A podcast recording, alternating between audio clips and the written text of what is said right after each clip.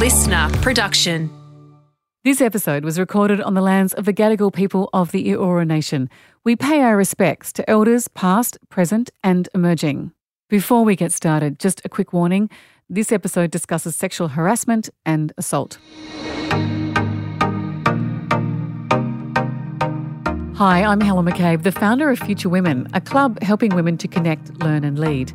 In this episode, I want to share with you an insightful panel discussion recorded at our Leadership Summit in March 2021. The focus of the panel, moderated by media executive Lizzie Young, was toxic workplaces. We've all been there. On the panel is Sex Discrimination Commissioner at the Australian Human Rights Commission, Kate Jenkins, Healthcare Leadership and Change Agent at the Freebird Group, Dr. Tanya Pelly, and Sangeeta Venkatesan, Executive Chair at Fairvine Super. So let's jump straight into it. Here's Lizzie Young. When we all got together initially, we very much wanted to start with the positive. So, to kick us off, Kate, I'm going to come to you. You do a lot of work in this area. It'd be great if you could just summarise what the foundations of workplace culture should look like so that toxicity can't rise to the surface. In answering that question, I'll draw on Respect at Work. So, that was the report that was published in March of 2020. It was the 18 month inquiry on Australian workplaces, specifically looking at our experience of sexual harassment. But ultimately, the conversations about safe and respectful workplaces do often end up, and in the current moment, looking at sexual harassment, sexual assault, and bullying in particular as the experience of too many people in our workplaces. So it was a pretty substantial report, and there are a lot of recommendations. But I guess if you go at the really top level, both what are the drivers of toxicity, and that language wasn't used at all in our report, but given it's our topic, we're going with it. Um, but also what what is a safe workplace. Uh, we definitely found that the key driver of sexual harassment were power disparities, and there is still that existence of gender inequality as a key power disparity remains. The recommendations we had really recognised that employers in particular needed to have a much bigger focus on this as a workplace health and safety issue so the recognition has been over time in Australia, we've had huge progress on the physical safety, but when it comes to workplace conflict or issues that people have, there's often a question of what did you do? And it's treated very individually and it kind of turns into an investigation. And so our finding was that workplaces really haven't up until now recognised that these cultures actually are not about a few bad people. It's about the broader environment and some of the key factors to reduce issues of bullying and harassment is how the leadership engage, the amount of priority they place on this issue, and really treating it as a systemic issue, understanding where the risk factors are, and understanding that power disparity is a big driver. So, those are some of the key themes. There is a ton in there, but that might sort of kick us off. So, Sangeeta, from your perspective, when we find ourselves in that situation and things are going wrong and we don't have the right environment, what do we do? I would perhaps look at it in two ways as an employee where you are being impacted, vis a vis as an employer, if you see a culture that is not conducive to productivity. So, going back to what Kate mentioned, sexual harassment, racial harassment, and then perhaps even talking about dysfunctional reigns where lack of communication results in bad politics, bad competition. When I think of as an employee, given I have experienced certain issues, both in terms of sexism as well as dysfunctional reigns, one of the first things I would say is self assessment to really understand what exactly are you going through? Is this really toxic in the way it is meant to be? Or perhaps is it something I can do to fix that personally? I have a few examples, I'll come to that. The second thing I feel is really, as an employee, to have a good circle of people who you trust. And one of the banks I worked with, this was a big focus. And we were always asked, Do you have a best friend at work? We spend so much time at work.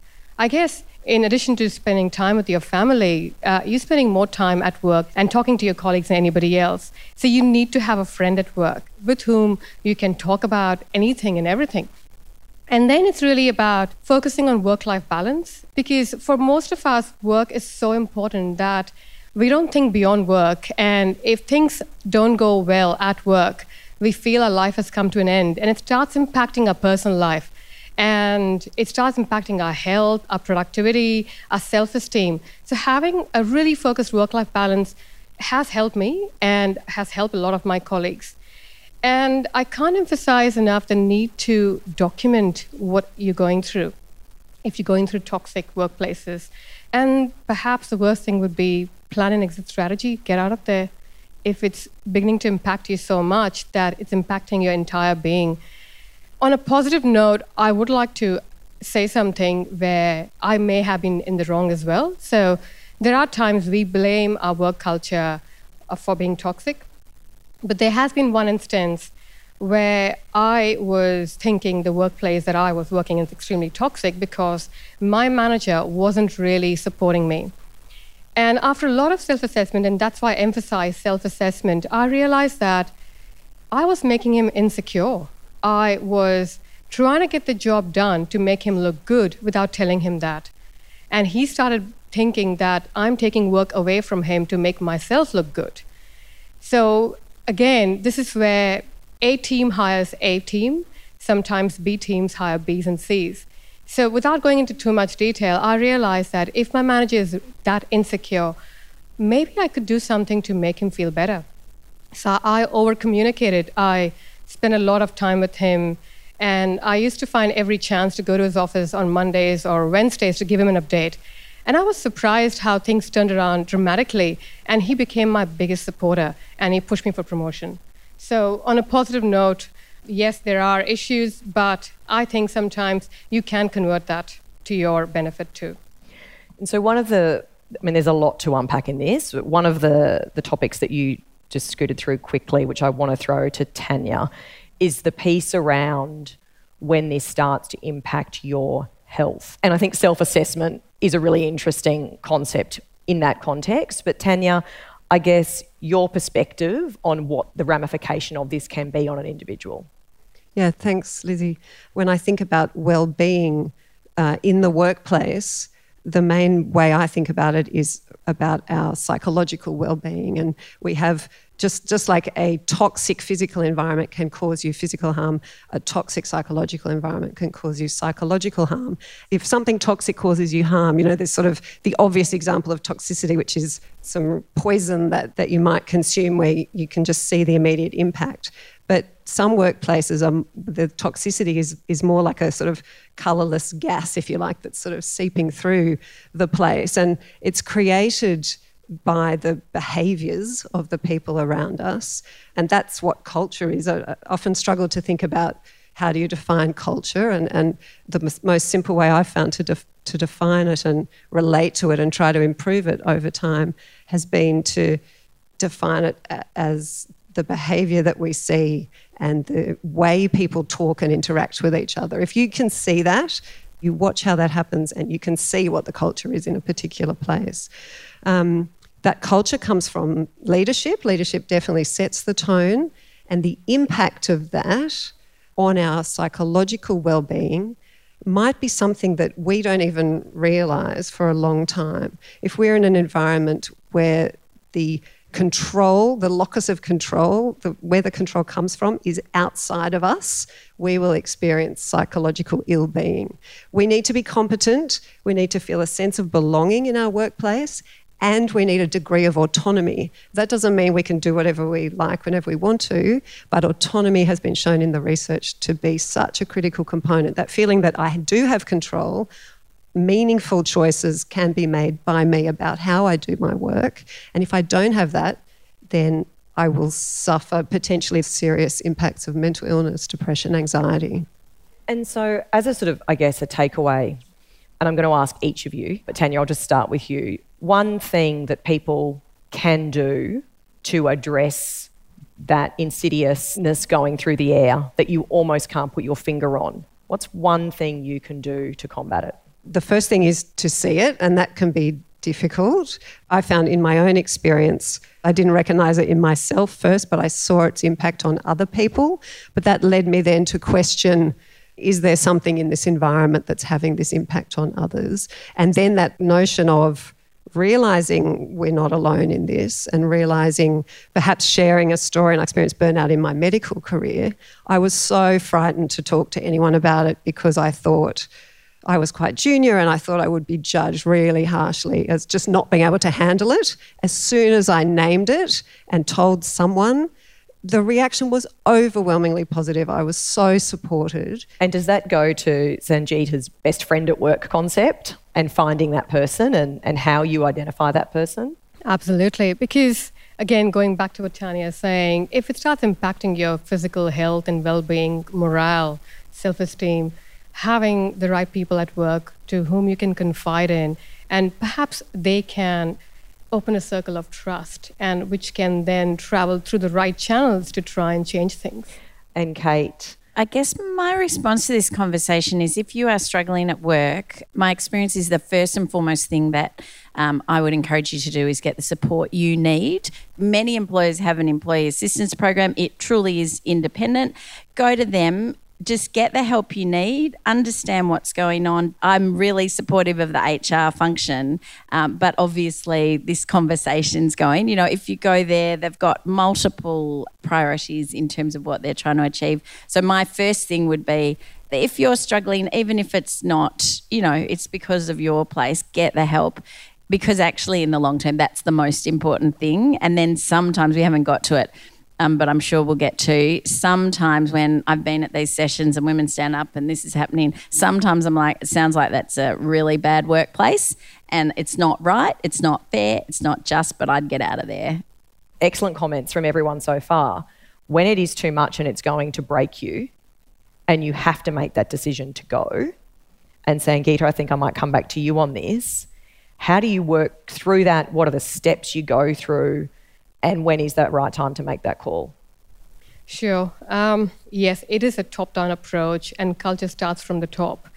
And if the culture has permeated throughout, through all levels, where you feel that going to work every morning, getting up every morning, makes you feel pain and makes you sick, and you, you can't be doing that day in and day out there comes a time where you can't seek help internally through the right channels or through informal channels. It is time to plan an exit strategy. And I, I, will talk about a couple of employers that I have worked with, if you don't mind, where I have seen things go both way. And this is to do with racism and sexism. And I worked with two investment banks, and they dealt with it so differently. One of them there was a lot of issues in terms of men getting together and taking clients out. Women were completely not involved in that. It got to a stage where it went to the leadership, and leadership took a stance, and they went really hard. They, there was a policy that was announced that if the women in the firm don't like the way a man looks at them, which is really extreme, or the way a man was treating them, they have the ability or they have the empowerment to go right to HR and make a complaint, and something would be done about it. This was extreme, however, it worked. When the policy was released, all of us were shocked, men and women equally, because if someone doesn't like the way I look, I will be reported, in a sense, if I'm a man. So men started uh, making fun of it and saying, We're going to look down and walk because if you don't like the way I look at you, you're going to complain. But it actually worked in eight months, the workplace was completely different. So it did work. And then things became back to normal in terms of you didn't need that kind of policy anymore because the workplace was more conducive. But you needed the, the radical. There had to be a clear message sent through that this will not be tolerated. On the other hand, there was another workplace where this was mentioned and brought up again and again. And whilst the senior leadership team, where there were women, were treated differently. When it came to the junior most people, even in interviews, the questions they were asked, the way they were asked to dress up, it just wasn't acceptable. And you could see there was no change going to happen because the leadership just turned a blind eye towards that. And the focus was more about Let's make revenue. If you're making money, you get paid, you get promoted.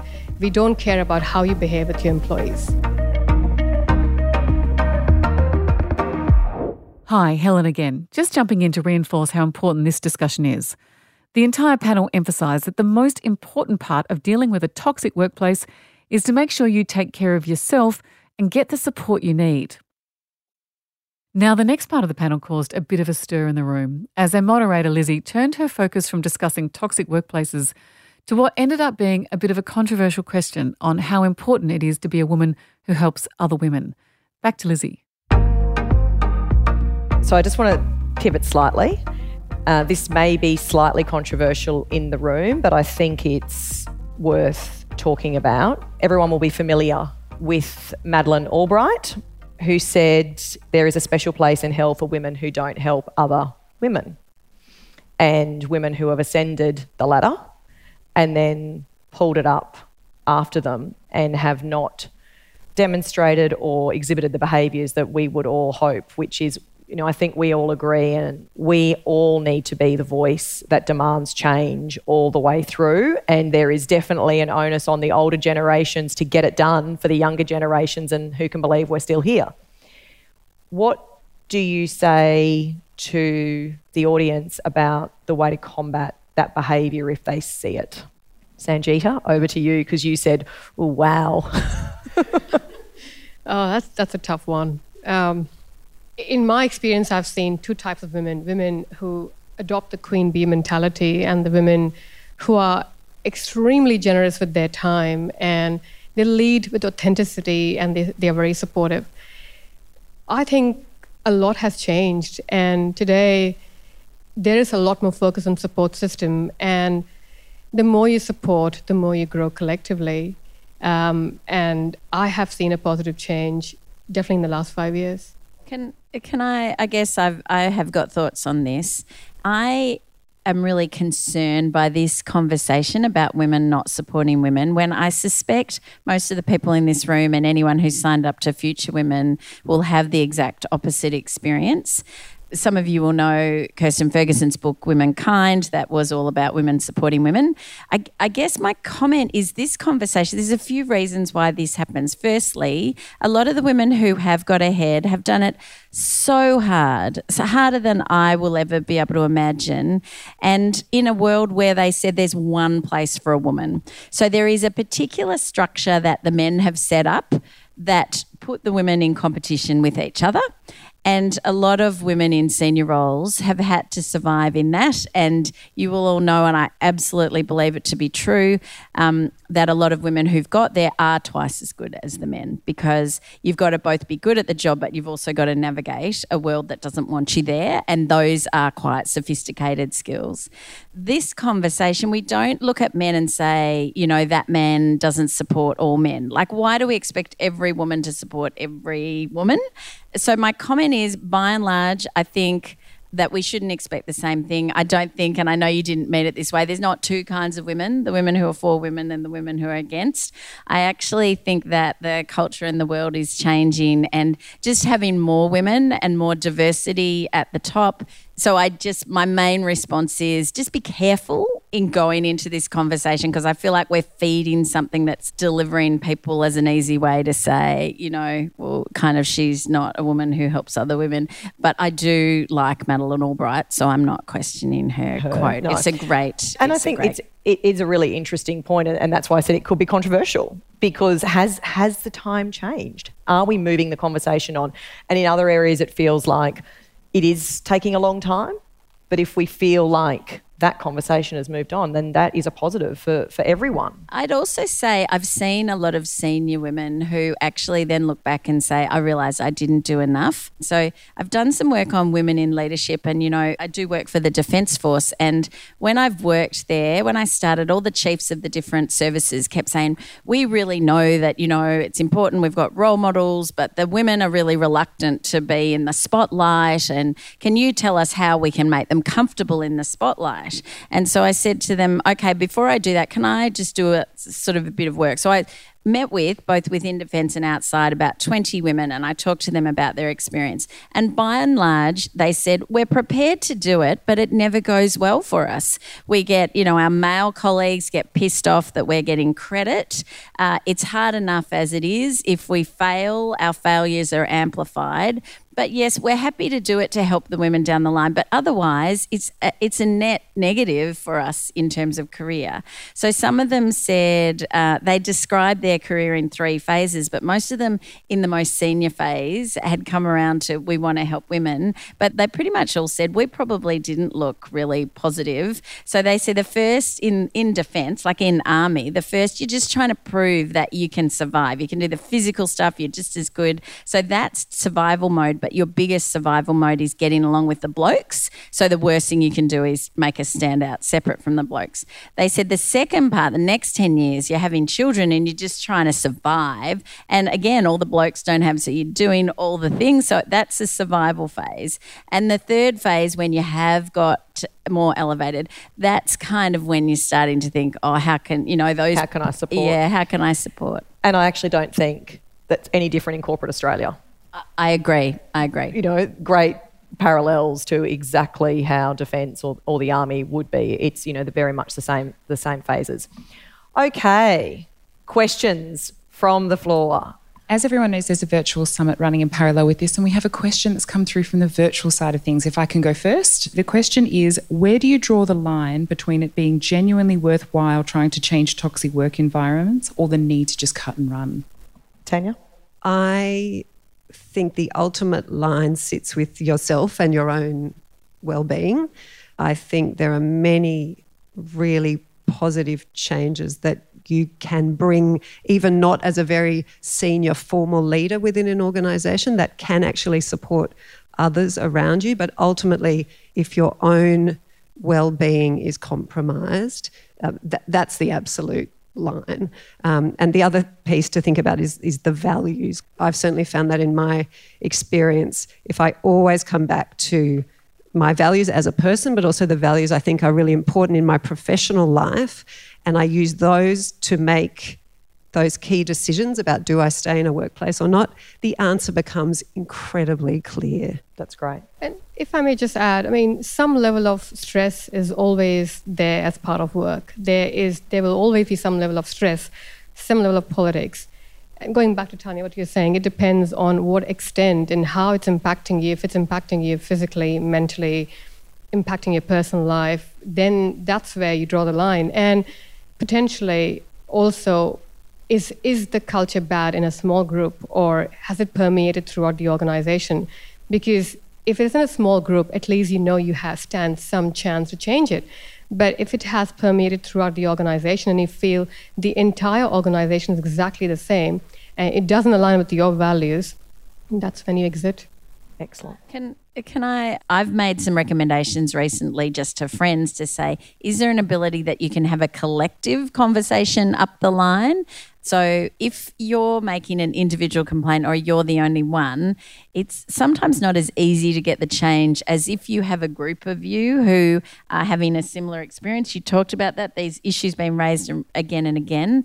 You know, if you go, there's a bit of safety in the collective, but also sometimes leaders have a bit of a light bulb that, oh, it's not, you know, I'm having a grown up conversation about this issue. So I, and I, I expect that people engaged with Future Women are thinking, you know, what could I do to change this before I give up? And that's what we want everyone to, you know, that's how change happens. That, you know, un- unfortunately, it does take people to fight the good fight and, and go as far as they can because that's what will change the workplace. T- testing that in itself is a bit of a litmus test for the toxicity of some workplaces too. Like I've certainly, again, that hierarchical leadership, one thing that characterizes that is every conversation is a dyad. So it's between the boss and one other person, or, you know, between two people at a time. Whereas once you get to a triad or a bigger group, all having the same conversation, the the transparency is greater. The opportunity for things to be being manipulated behind the scenes and for power to be being, you know, abused um, is is reduced. Definitely. Uh, question from the floor. Thanks to the panel. Uh, my name is Wendy Howe. I'm a public servant, and my question is: What do you do to stop perpetuating a toxic workplace? What if you're not the victim of the toxicity, but you're witnessing it? That it's it's. I do think we are at a turning point. I think um, we've been at. Actually, Australia is a slow build on things, um, but I think we are definitely moving forward. It's not just this three weeks. I do think from 2017 forward, the conversations, you know, we didn't have a big Weinstein, but we did change what people were saying over the dinner table. And there's been a build towards people having a better understanding and grasp of these issues of sexual harassment, particularly. I don't know whether we're clear enough on bullying yet but having some of that understanding means when you see things happening, you can actually understand it in quite a different way. And that means you, whilst in many cases it won't be, hey, you shouldn't say that kind of moment, it can be having those sorts of going away, talking up the line, saying to the manager, or if you are a manager, my one of my main encouragements is start talking about this openly. So I've noticed um, with people in management, my conversation, my question almost every time is, "What do you do when this happens?" And my comment is that's it's already happened. Okay, I can tell you about how you deal with that issue after the complaints come to you, but what are you doing to stop it happening? What people told me consistently across the inquiry when I said what is a safe and respect like what are the characteristics of it? They they never once said it was a good policy. They never once said we have a fabulous sexual harassment policy, even though that every time a complaint happens, everyone brushes up their sexual harassment policy. What they almost always said was, I'm my direct line manager. I feel comfortable and safe with them. They set the right tone, and I know I'm safe to raise it. And in fact, they talk to us. So, almost my measure on a good workplace for me would be um, how often does your manager talk to you, not just about the task at hand, but about generally how you're going at work? And if you're a manager, manager, I'd really like the examples, and often these were young people that I was speaking to, first job out, and they would say, When I started, yep, we have all this training, we have all these policies, induction. But I remember, and there was there was one in particular who was like working in a bar or something like that, that um, when I started, the manager said, It is not appropriate, but this does happen. If it happens to you, come to me. We're never putting up with it. And so that person said, I just know I'm good. I'm fine with that. Um, so that would be my main. Think about yourself as a bystander, but that doesn't mean you have to intervene. But if you educate yourself on kind of what it is, then you're intervening in a, you know, a more useful way because you, every single one of us adds to that culture so we've talked about this as if it's something that happens to us, but we're part of it. That's absolutely And being right. the support person for someone who is experiencing it or that confidant is really important. Please join me in thanking our panel, Kate, Sangeeta, and Tanya. And remember, that was from one of our live events. And you can become part of the movement by signing up at futurewomen.com. The Future Women Leadership Series was presented by Helen McCabe, executive producer Jenny Goggin, sound production by Darcy Thompson.